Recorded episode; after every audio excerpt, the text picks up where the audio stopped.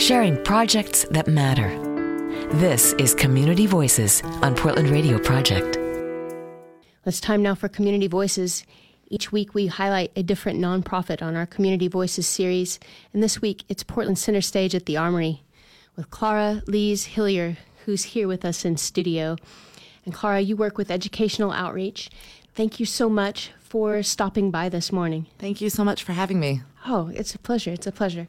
What are the, some of the main programs that you have with students? So, we have our in class uh, residencies, Visions and Voices, and we do playwriting courses with high schools in the area. We have about seven high schools that we go to throughout the year, and we're there for about five to six weeks every single day with them, and they write two 10 minute, two character plays. Oh, wow. And then at the very end of the year, we have about 20 of them that are selected for a showcase at the Armory in the Ellen Bye Studio. And then then from that, about four to six of them are selected for our JAW Playwriting Festival as promising playwrights. So it's a huge, oh, wow. huge program that I actually went through myself when I was in high school. So it's kind of odd to now be on the other side of that program, but just as rewarding. And then we also have our stage door program. So we invite students to come to a matinee Thursdays at noon at the Armory for all of our productions. And so we have tons of schools that come on Thursdays at noon, and they can also do free workshops that help them engage engage with the material of the show. Mm-hmm. We have resource guides and we do tours of the building. And then we also have our teen council and our summer teen intensives. So basically, acting and musical theater camp during the summer. Wow, that's a lot of programs. That's yes. wonderful.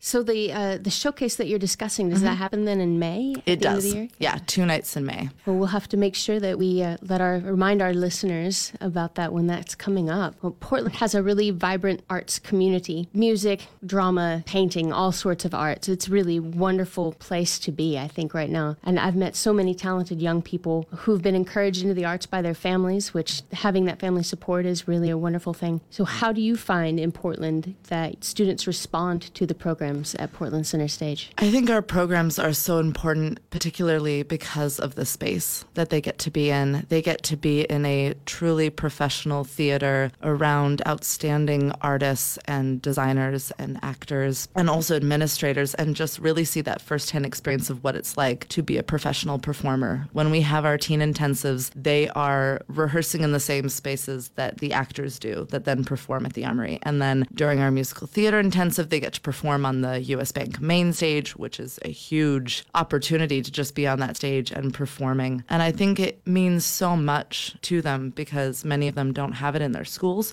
or they don't even realize they have that talent sitting within them. And I see sure. that a mm. lot in our playwriting course. There's students who've never written a play and never thought about doing it at all, but they do it because they have to. And then after those six weeks, something has kind of awoken in their spirit and they're like, oh, maybe I like playwriting. It's weird, but maybe I do. Maybe I love this. Yeah, that's really wonderful. Yeah, I think a lot of us kind of conceal things from ourselves or don't have exposure to them, so we don't even know what we love. It's wonderful that they have that opportunity to do that. And I think, too, being able to be in a professional environment and get that kind of mentorship from experience experienced professionals in that field. That's just absolutely invaluable. You, you can't trade that for anything. Yeah, it's exactly. kind of hard to wrap your head around something if you've never seen it or experienced exactly. it. Is there anything fun coming up in the weeks ahead? Yeah, we have lots planned as we always do. Our education program is linked with our community programs department. So we have our repertory shows and we have Blitzen Trapper in their world premiere of Wild and Reckless, oh, a wonderful. concert event. And then Lauren Weedman doesn't live here anymore. So these two shows are going to be rotating on the main stage. And our community programs, we have some post show karaoke parties, we have some movie nights that may include Tenacious D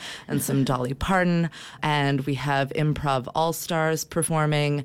And then we also have a first Thursday where we are linking with the School of Rock. And yeah. so they're going to perform from about 5 to 7 p.m., first Thursday in April. And then there'll be tours of the sets or displays of our costumes. Oh, that's really yeah, cool. So lots of stuff. Sounds like there's a ton going on with Portland Always. Center Stage. Well, we have a blog post up on our website at prp.fm with tons of information about Portland Center Stage at the Armory, so listeners can check out what you're up to, which is so much more than theater company. And I also heard His Eye Is on the Sparrow. The story of Ethel Waters was so successful and popular that you had to extend the run. Congratulations yes, on thank that. Thank you. Thank you. Oh, and Clara, thank you so much for being here with us today and talking to us a little bit more about all the wonderful programs that you have and what you're doing for the next generation of actors and playwrights. That's wonderful. Thank you so much. You've been listening to Community Voices on Portland Radio Project. Learn more at prp.fm.